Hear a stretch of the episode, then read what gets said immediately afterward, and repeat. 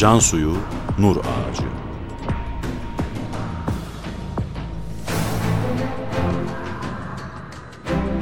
Metin Yusuf Ziya Özkan. Yöneten Ömer Parlak.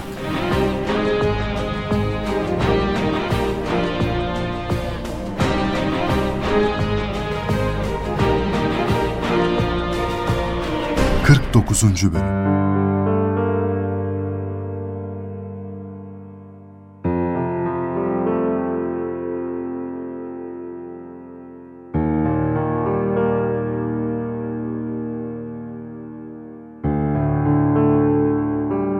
...1953 yılında 3 ay kadar İstanbul'da kalan Bediüzzaman... ...önce Emirdağ'a, oradan da Eskişehir'e geçer. Bir süre Eskişehir Yıldız Oteli'nde kalır. Daha sonra Isparta'ya götürülür ve bir eve yerleşir. Artık ömrünün son yıllarını burada geçirmek istemektedir.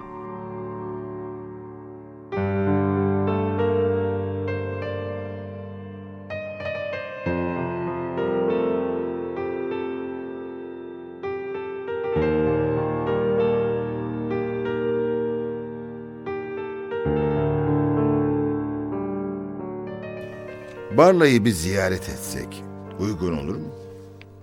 Arabayı hemen hazırlayayım efendim. Siz de gelebilir misiniz? Geleceğiz efendim. Beraber gideceğiz inşallah. İnşallah. İlk defa kendi irademizle Barla'ya gideceğiz.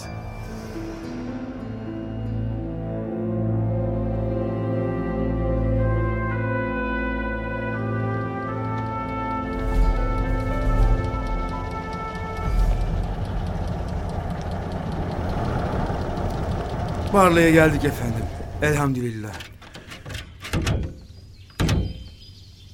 Şu kapısında paslı kilit olan ev Mustafa Çavuş'un evi değil mi? Evet efendim. Vefat edince kimsesi kalmadı herhalde. Allah Allah. Allah Allah. Her şey fani işte. Hani bunun ilk sahibi? Efendim, ağlıyorsunuz. Gerinde tutun beni. Ayakta duramayacağım. Dershaneye gidelim. Dile kolay. Yaklaşık 9 yıl geçti bu mekanda. Risale-i Nur buradan filiz verdi. Koca Çınar nöbetine devam ediyor. Beni biraz yalnız bırakır mısınız? Ama efendim, Evet evet. Yalnız bırakın beni.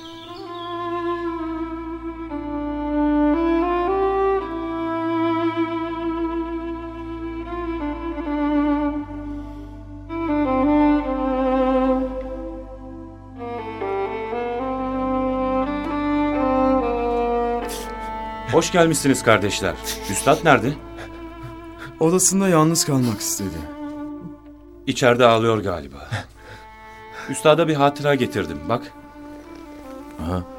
çok eskilerden el yazma bir risale bu. 1925 veya 26'da Burdur'da yazılmıştı. Küçük sözlerdeki hakikatleri beyan eden 12 ders. Biraz bekleyelim istersen kendisine ver. Ben içeri girsem? Belki o da gelebilir. Üstadım, efendim, hoş gelmişsiniz. Sefalar getirmişsiniz. Aman Allah'ım, bu ne saadet. Bakın efendim, çok eskilerden bir risale. Size getirdim. Allahu Ekber. Elhamdülillah.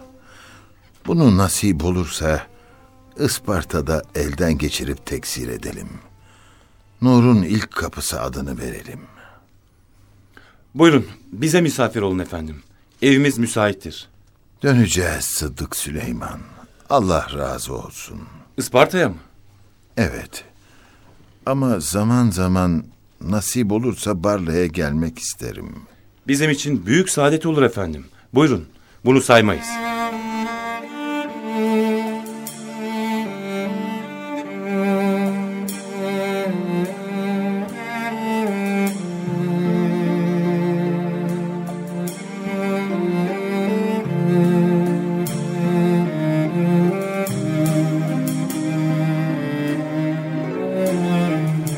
1953 Ağustos'undan itibaren Bediüzzaman Isparta'da hayatını sürdürür. Arada bir Barla'ya, Emirdağ'a, Eskişehir'e seyahatler yapar. 2 Aralık 1959'da başlayan ziyaretler sanki veda ziyaretleridir. İlk ziyaret Ankara'yadır. Sadece bir gece kalır Üstad Ankara'da. Talebe ve dostlarıyla görüşür, helalleşir.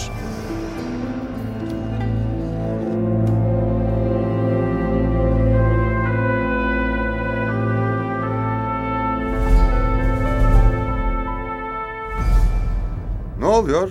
Bu Bediüzzaman habire geziyor. Ankara, Emirdağ derken şimdi de Konya. Ne demek bu? Hürriyet var. İsteyen istediği yere seyahat edebilir. Ama Bediüzzaman seyahat edemez. Neden? Çünkü o farklı. Büyük bir kalabalık karşılamış Konya'da. Haberin yok mu? Günlerden pazar olmasına rağmen özel olarak Mevlana Müzesi'ni açmışlar, ziyaret etmesini sağlamışlar. Ne oluyoruz demem yanlış mı? Müzeyi ayakkabılarını dışarıda çıkararak yalın ayak gezmiş ama. Ne fark eder? Kendisini takip eden polislere demiş ki, siz maddi asayiş işini, biz de manevi asayişi muhafaza ediyoruz. Sizi kendimize arkadaş biliyoruz demiş. Biz her türlü asayişi temin ederiz. Ona ve adamlarına ihtiyacımız yok. Öyle demeyin. Onlarla hapishanelerin ne hale geldiğini işitmeyen kalmadı. Bazı hapishane yetkilileri kolayını bulsa görevli olarak bunları alacak içeri. Yazık. Konya'da kardeşi var. Abdülmecit Efendi. Belki onu ziyaret için gelmiştir. Biz biliriz bu işleri. Geç onu geç.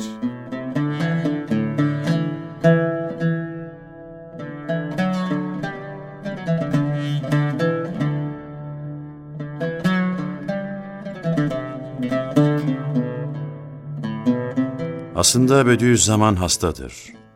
Hastalığın etkisiyle bir yerde uzun süre kalamamaktadır. Sürekli teneffüse ihtiyaç duymaktadır. 31 Aralık 1959 tarihli Ankara gezisi gazetelere de konu olur.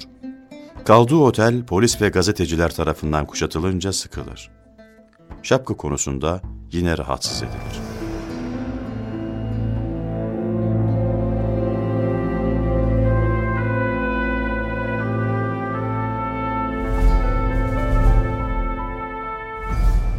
Efendim bu resmi arkadaşlar bir konuda ifade almak istiyorlarmış. İstanbul savcısı bir konuyu mesele etmiş. Madem imanın hizmetinde noksansız tam bir ihlasla anarşiliği durdurmakla, asayişi muhafaza etmekle sabır ve tahammül gerektirir, ben de bunun için rahatımı, haysiyetimi feda ediyorum. Onları da helal ediyorum. İki memur ifade alacakmış efendim. Gelsinler. Ben daha evvel bu mesele için mahkemeye ifade vermiştim ve mahkeme tahkikat yapmış, neticede beraat vermişti. Başka diyeceğim yok. Samsun mahkemesine gönderdiğimiz ifadeyi bu arkadaşlara verelim. Görüyorsunuz üstad rahatsız. Başını örtmesi gerektiğine dair birkaç raporu var. Şiddetli nezleden ve hastalıklardan dolayı istirahate ve tebdili havaya ihtiyacı var.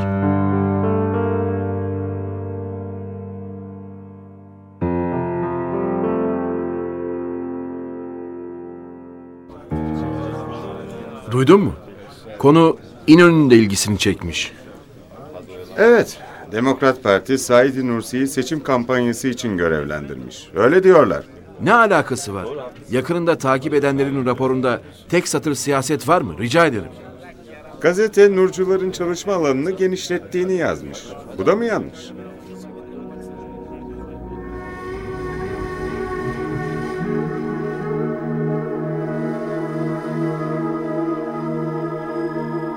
Bediüzzaman biraz üzgün ve biraz öfkelice ayrılır İstanbul'dan.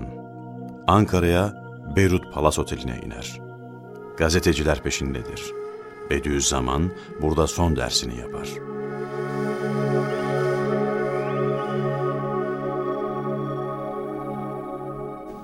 Mehmet Kayalar da geldi mi? Burada mı? Geldi efendim. Burada. Dersimize başlayalım. Aziz kardeşlerim, bizim vazifemiz müsbet hareket etmektir. Menfi hareket değildir. Rıza-i ilahiye göre sırf hizmeti imaniyeyi yapmaktır. Vazife-i ilahiyeye karışmamaktır. Bizler asayişi muhafazayı netice veren müsbet iman hizmeti içinde her bir sıkıntıya karşı sabırla, şükürle mükellefiz. Kendimi misal olarak derim, Ben eskiden beri tahakküme ve terziyle boyun eğmemişim. Hayatımda tahakkümü kaldıramadığım birçok hadiselerle sabit olmuş. Mesela Rusya'da kumandana ayağa kalkmamak. Divan-ı Harbi Örfi'de idam tehdidine karşı mahkemedeki paşaların suallerine beş para ehemmiyet vermediğim gibi. Dört kumandanlara karşı bu tavrım tahakkümlere boyun eğmediğimi gösteriyor. Fakat bu 30 senedir müsbet hareket etmek, menfi hareket etmemek ve vazife-i ilahiyeye karışmamak hakikati için bana karşı yapılan muamelelere sabırla, rıza ile mukabele ettim. Cercis aleyhisselam gibi ve Bedir, Uhud muharebelerinde çok cefa çekenler gibi sabırla ve rıza ile karşıladım.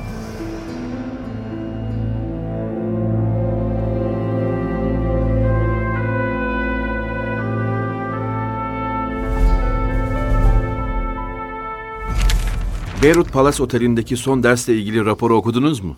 Kendince konuşmuş işte. Asıl mesele bu zamanın manevi tahribatına karşı set çekmektir. Bununla asayişe bütün kuvvetimizle yardım etmektir diyor. Asayişe yardıma çağırıyor yakınlarını. Bayağı güçlü bir grup oldular. Kuvvetliler. Bu kuvvetle ne yapmak istiyorlar? Kuvvet asayişi muhafaza içindir diyor. Bir cani yüzünden onun kardeşi, hanedanı, çoluk çocuğu mesul olamaz. İşte bunun içindir ki bütün hayatımda, bütün kuvvetimle asayişi muhafazaya çalışmışım.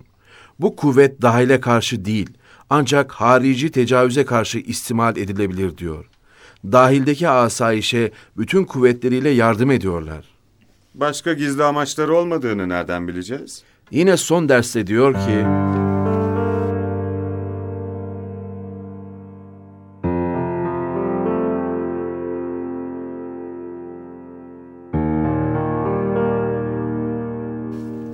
Bizim vazifemiz hizmettir. Netice Cenabı Hakk'a aittir. Biz vazifemizi yapmakla mecbur ve mükellefiz. Ancak harici tecavüze karşı kuvvetle mukabele edilir. Çünkü düşmanın malı çoluk çocuğu ganimet hükmüne geçer. Dahilde ise öyle değildir. Şimdi milyonlar hakiki talebeleri Cenabı Hak bana vermiş. Biz bütün kuvvetimizle dahilde ancak asayişi muhafaza için müspet hareket edeceğiz.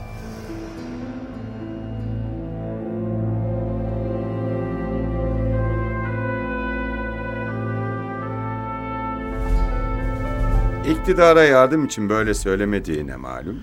Sadece iktidara muhalefet olsun diye bazıları bu ülkeyi çok rahat yakabilir gibi geliyor bana. Ne demek istiyorsun? İyilik yapsa iktidara yaranmak için diye niteleniyor. Ya kötülük yapsa o zaman da vay memlekete zarar verecek diyerek ayağa kalkmayacak mısınız? Ne yapsın bu insan? Zamana ve zemine uysun, değilsin. Herkes ne yapıyorsa o da onu yapsın.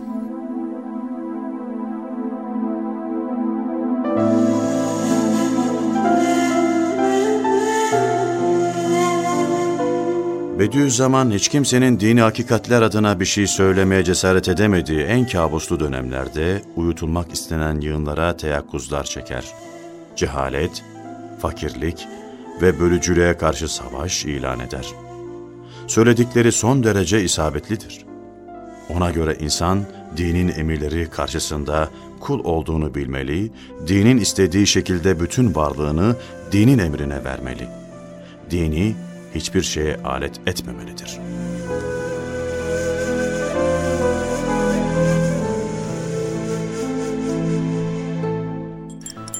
Bir mesele daha var. O da çok ehemmiyetlidir. Kur'an'ın hükmüne göre bu zamanda mimsiz medeniyetin icaplarından olarak zaruri ihtiyaçlar dörtten yirmiye çıkmış. Tiryakilikle, görenekle ve alışkanlıkla zaruri olmayan ihtiyaçlar zaruri ihtiyaç hükmüne geçmiş. Ahirete iman ettiği halde zaruret var diye ve zaruret zannıyla dünya menfaati ve maişet derdi için dünyayı ahirete tercih ediyor.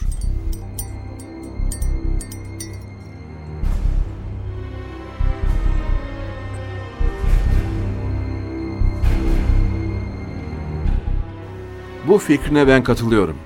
Yani ne demek istiyorsun? Sen ahirete inanıyorsun da ben inanmıyor muyum? Onu sen bilirsin. Ve onun açıklamasına göre bu zaruretlerin bir kısmı da haram şeyler. Allah'ın haram ettiği şeyler. Zaruret var diye yapılıyor ve ihtiyaç oluyor. Zaruret haramı helal etmez. İşte yine aynı şeyler. Hayata müdahale ediyorsunuz. Bırakın isteyen istediği gibi yaşasın. Tamam, biz de öyle yapalım. Bırakalım Müslümanlar da istediği gibi yaşasın. Bütün günahları serbest bırakıp bütün güzellikleri yasaklamak makul bir davranış mı? Şeytanı gücendirmemek için hakka tavır almak doğru mu? Bak bak. Sen iyice onlardan olmaya başladın ya. Koparırım o dilini.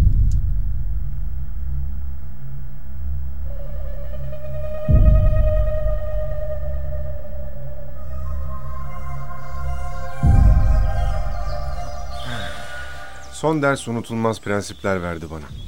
Kötü arzudan, meşru olmayan meyillerden, haram muamelelerden doğan hareketler haramı helal edemez. Zaruret olamaz bunlar dedi üstad. Anlaşılıyor herhalde. Bu zaruret gösterilen şeyler yüzünden bazı hocaların bidatlara taraftar olabileceğini, onlara da hücum etmemek gerektiğini söyledi. Bilmeyerek zaruret var zannıyla hareket eden o bişareleri vurmayınız. Onun için dahilde kuvvetimizi sarf etmiyoruz dedi. Ben tek başımla daha evvel aleyhimdeki o kadar muarazalara karşı dayandığım, zerre kadar fütur getirmediğim, o hizmeti imaniyede muvaffak olduğum halde, şimdi milyonlar nur talebesi olduğu halde yine müsbet hareket etmekle onların bütün tahrikatlarına, zulümlerine tahammül ediyorum dedi. Ve ediyor. Kimseye beddua ettiğini işitmedim ben. Çok açık söyledi üstad. Biz dünyaya bakmıyoruz. Baktığımız vakitte onlara yardımcı olmak için çalışıyoruz. Asayişi muhafazaya müsbet bir şekilde yardım ediyoruz. İşte bu gibi hakikatler itibarıyla bize zulüm de etseler hoş görmeliyiz. Şu konu da mühim. Kur'an'ın alemlere rahmet olduğunun bir sırrı şudur ki, nasıl Müslümanlara rahmettir ahirete iman, Allah'a iman ihtimalini vermesiyle de bütün dinsizlere ve bütün aleme ve nev'i beşere rahmet olmasına bir nükte bir işarettir ki o manevi cehennemden dünyada da onları bir derece kurtarmış. Halbuki şimdi fen ve felsefenin dalalet kısmı yani Kur'an'la barışmayan, yoldan çıkmış, Kur'an'a muhalefet eden kısmı mutlak bir küfrü komünistler tarzında neşre başladılar. Komünistlik perdesinde anarşiliği netice verecek bir surette münafıklar, zındıklar vasıtasıyla ve bazı aşırı dinsiz siyasetçiler vasıtasıyla neşir ve aşılanmaya başlandığı için şimdiki hayat dinsiz olarak kabil değildir, yaşamaz diyor. Evet. Üstada göre dinsiz bir millet yaşamaz hükmü bu noktaya işarettir. Mutlak küfür olduğu zaman hakikati halde yaşanmaz. Onun için Kur'an-ı Hakim bu asırda bir manevi mucizesi olarak Risale-i Nur şakirtlerine bu dersi vermiş ki mutlak küfre, anarşiliğe karşı set çeksin. Hem çekmiş. Aslında ne güzel, ne anlamlı bir meşguliyetimiz var. Fark ediyor musunuz? Bir Müslümanın başka bir şey olması mümkün değil. Bir Müslüman olsa İsa aleyhisselamı daha ziyade sever. Bir Musevi Müslüman olsa Musa aleyhisselamı daha ziyade sever. Fakat bir Müslüman Efendimizin zincirinden çıksa, dinini bıraksa daha hiçbir dine giremez. Anarşist olur. Ruhunda kemalata medar hiçbir halet kalmaz. Vicdanı tefessüh eder. Hayat-ı içtimaiye bir zehir olur diyor. Ne harika bir tespit. Risale-i Nur'un ehemmiyeti de işte bu noktada ortaya çıkıyor. 16 sene evvel 600 bin adamın imanını kurtardığı gibi şimdi milyonlardan geçtiği sabit olmuş. Demek Risale-i Nur beşeri anarşistlikten kurtarmaya bir derece vesile olduğu gibi İslam'ın iki kahraman kardeşi olan Türk ve Arap'ı birleştirmeye, bu Kur'an'ın kanunu esasilerini neşretmeye vesile olduğunu düşmanlar da tasdik ediyorlar. Madem bu dünyada mutlak küfür Kur'an'a karşı çıkıyor, mutlak küfürde cehennemden ziyade dünyada da daha büyük bir cehennem var. Çünkü ölüm madem öldürülmüyor, her gün beşerde 30 bin cenaze ölümün devamına işaret ediyor. Bu ölüm mutlak küfre düşenlere yahut taraftar olanlara cehennemden on defa daha fazla dehşetli cehennem azabı çektiriyor. Bir ebedi idam olarak görüyorlar ölümü. Bütün saadetleri mahvoluyor. Saadet azaba dönüşüyor. Bu zamanda bu dünyada bu manevi cehennemi insanların kalbinden izale eden tek bir çaresi var. O da Kur'an-ı Hakim'dir. Ve bu zamanın anlayışına göre onun bir manevi mucizesi olan Risale-i Nur eczalarıdır.